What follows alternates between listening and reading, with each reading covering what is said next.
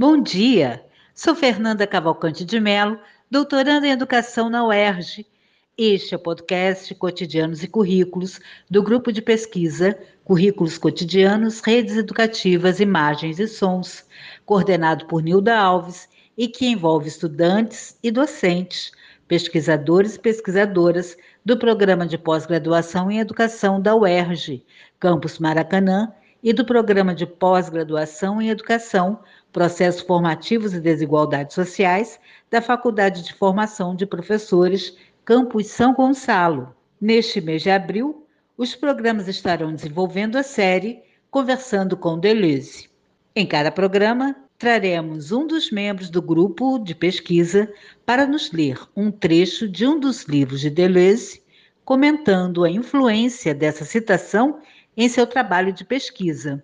Nas entrevistas, vamos conversar com pesquisadores e pesquisadoras do campo da educação para falar da influência do pensamento de Deleuze nas pesquisas que desenvolve. Trazemos ainda uma música de Fernando Moura, do disco Sozinho no Paraíso. Esta série tem a supervisão de Fernanda Cavalcante de Melo, a organização de Maria Cecília Castro, Marcelo Machado e de Nilda Alves. Na parte técnica estão Newton de Almeida, Isadora Águeda e Júlia Lima.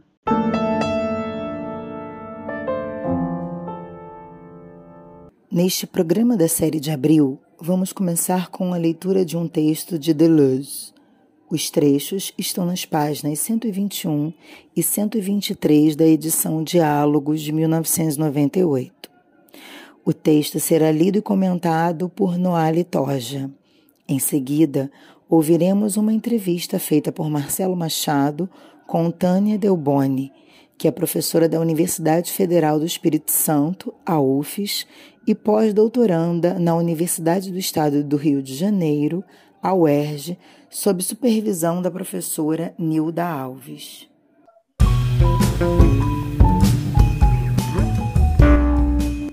Me chamo Noali, eu sou do GR Pesque, Currículos Cotidianos, Redes Educativas, Imagens e Sonhos, e estou aqui para fazer essa conversa com Deleuze na perspectiva do virtual, atual e real. E para mim é muito é, feliz essa experiência de ir revisitando esses textos de Deleuze que vai tratando dessas questões e como eu vou me aproximando deles a partir dos movimentos que me inspiram na vida.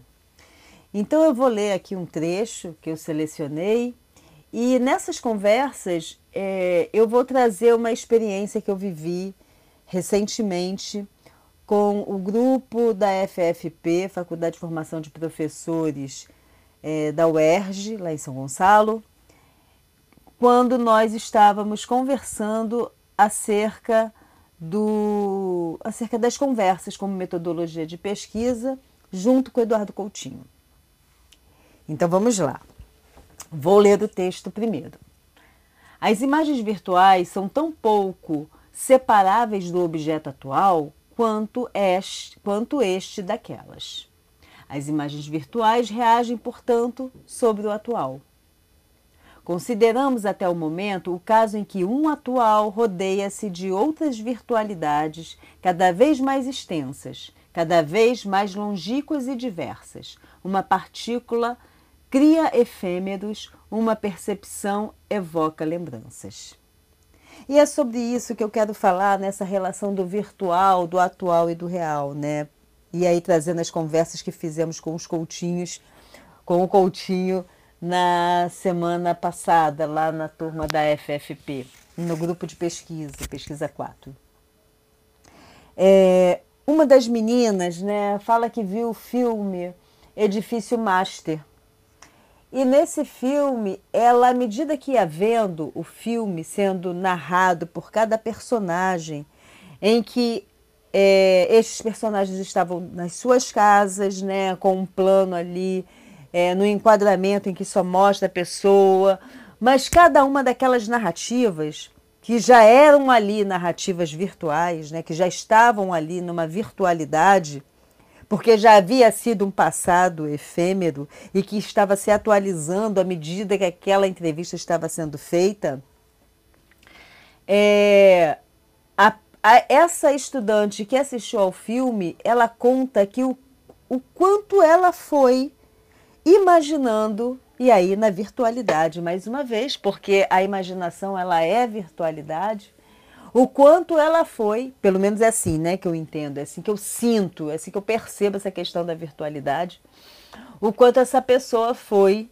é, acessando e se vendo e se imaginando em cada uma daquelas narrativas que ela foi ouvindo. Então ela se via na rua, que uma das personagens falava, ela se via naquela boate, ela se via naquela naquela ideia do fofoqueiro, né, do repórter fofoqueiro. Enfim, ela ia se colocando naquela virtualidade, naquela naquela sensação, né, naquele sentimento, naquela emoção e naquela percepção corpórea, inclusive, num, num curto espaço de tempo. E aí ela veio trazendo o quanto aquilo foi intenso para ela, o quanto aquela experiência foi intensa.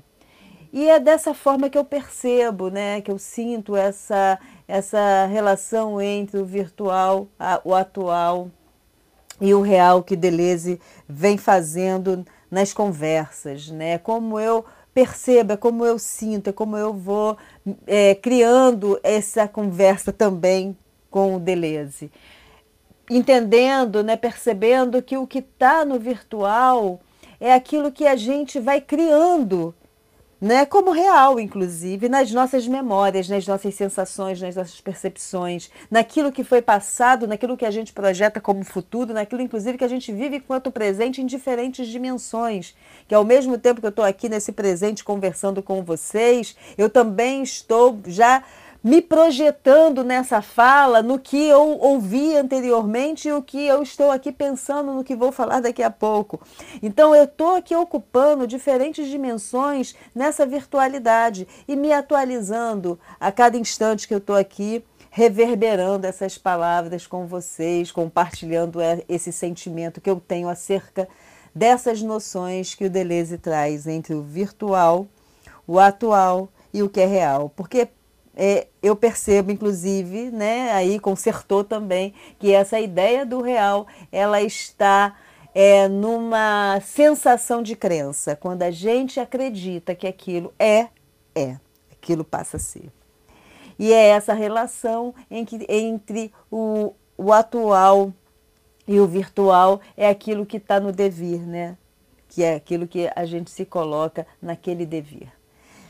E é isso, gente. Eu espero é, ter aqui contribuído né, com, essa, com essa minha sensação acerca dessa noção tão bela que muito me comove acerca do Deleuze e essa experiência que eu tive que em, nesses pequenos minutos é muito difícil de estar tá trazendo né, toda a emoção que é isso, mas para mim foi uma experiência extremamente emocionante e que ao falar, né, na fala dessa menina, à medida que ela ia narrando, eu ia, na minha virtualidade, acessando Deleuze. Gratidão e beijos.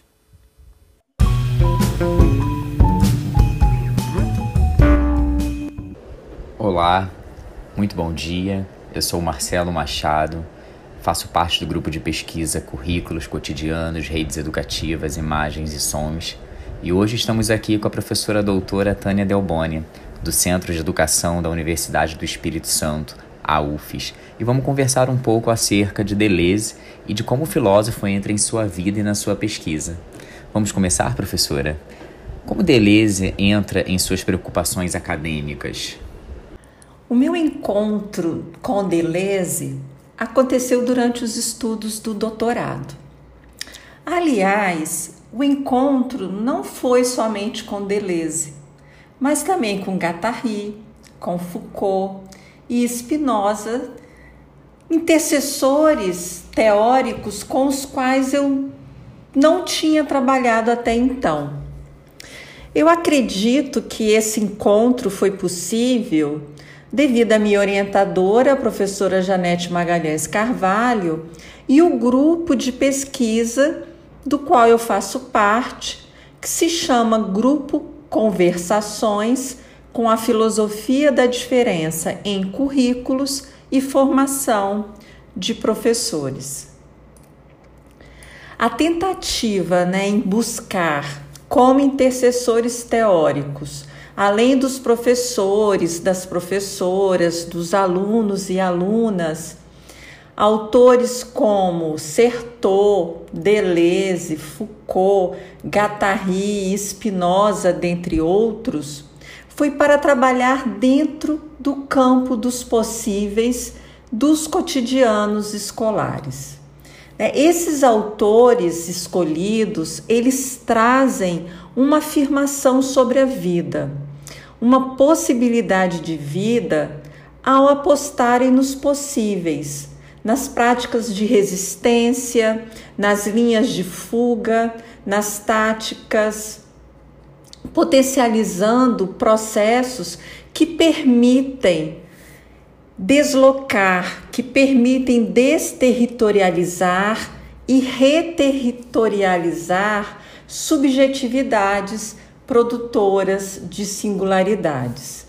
Então, naquele momento, eu me vi instigada a pesquisar nos movimentos, nos fluxos, nas intensidades da vida vivida nos cotidianos escolares, as micropolíticas, os afetos, as afecções, os desejos, enfim, as relações, os encontros, as redes de conversação, os agenciamentos coletivos de enunciação.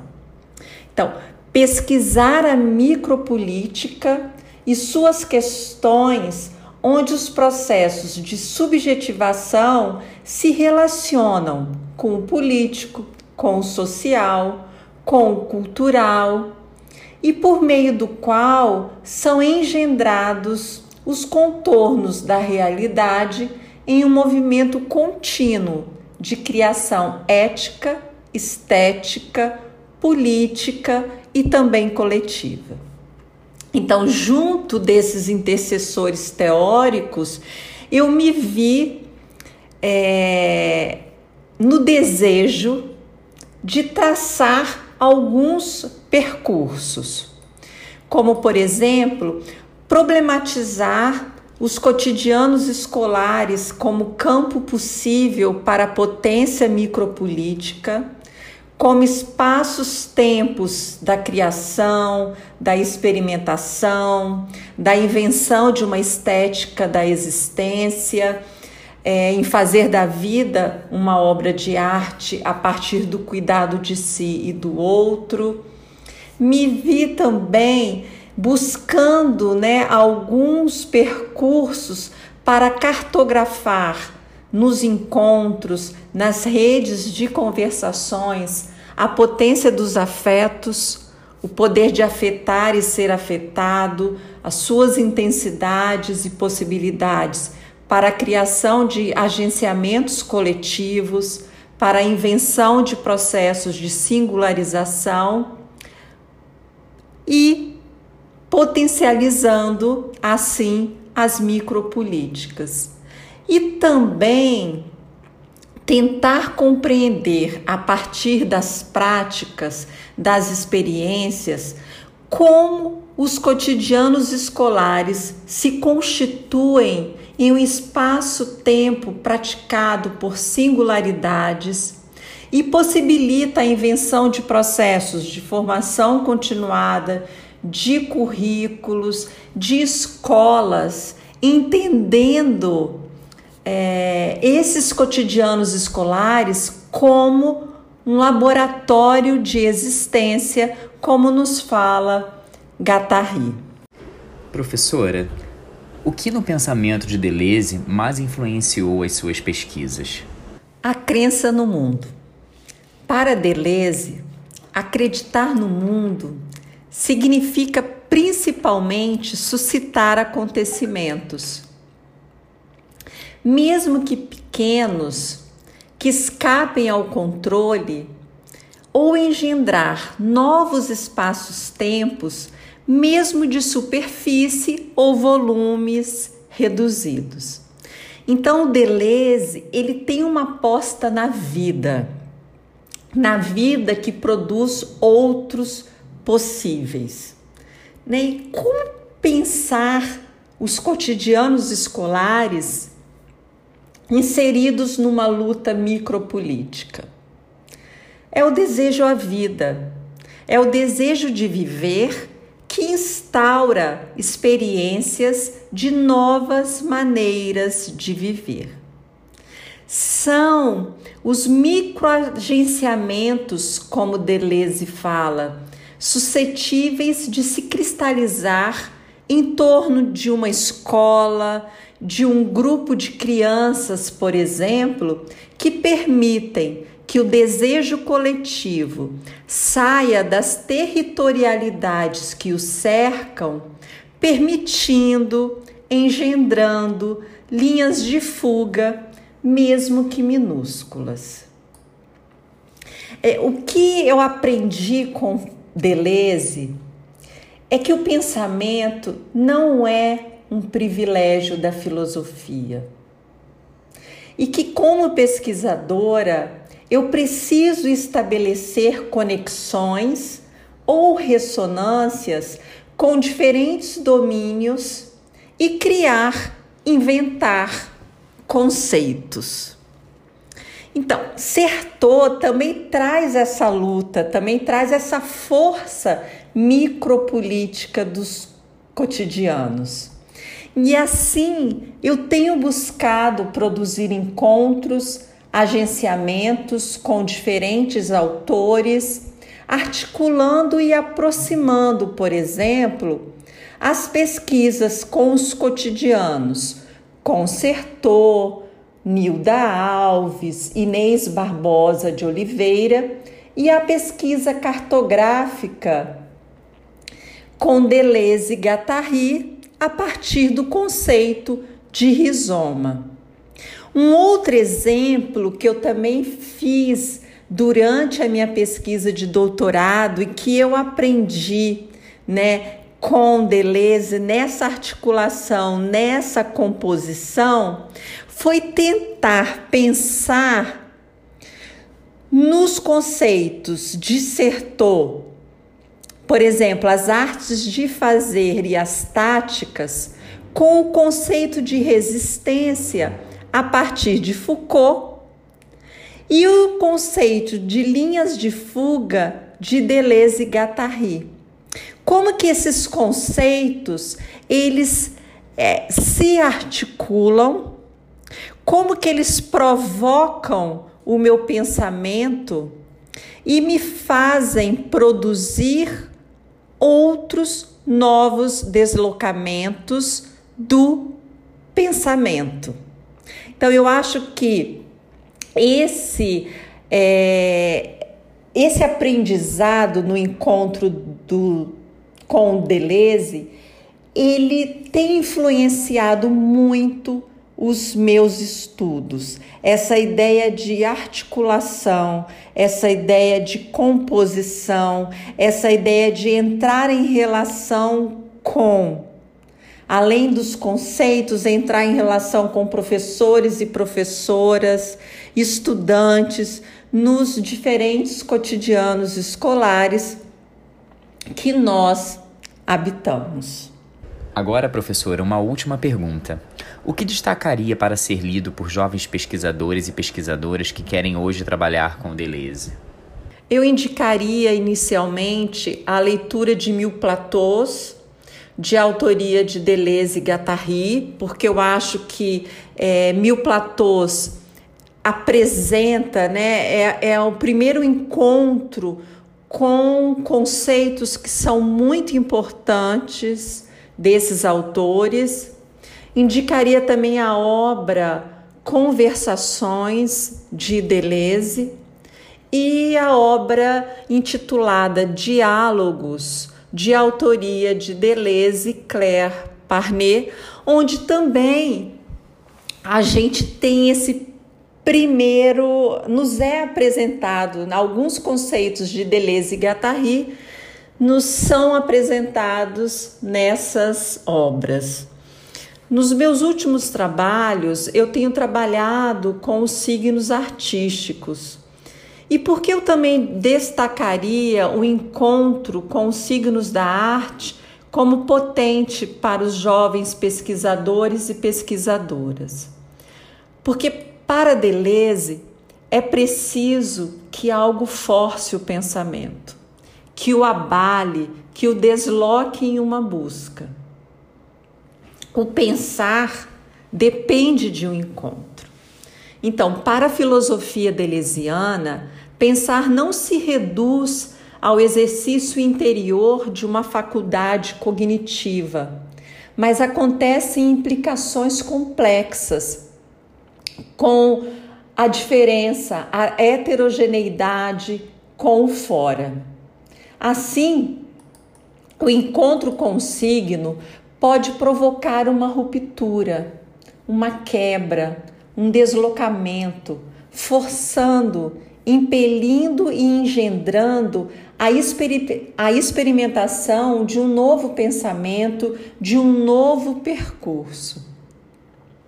Eu tenho afirmado a força inventiva dos encontros com os signos artísticos, no caso, com o cinema, a partir dos curtas metragens.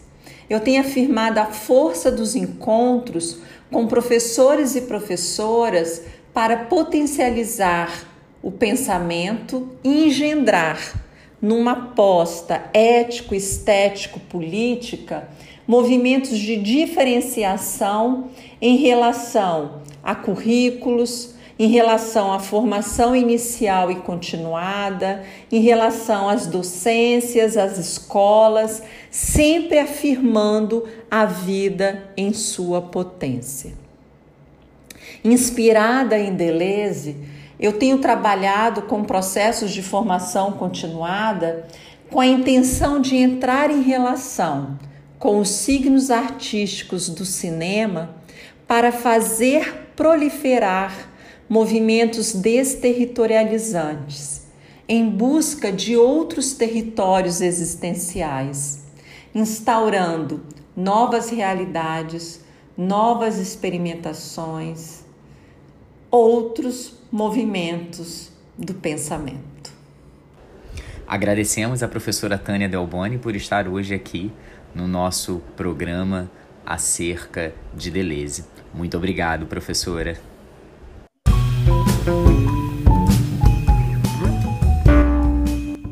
Fique agora com Fernando Moura, música Hidra, do disco Sozinho no Paraíso.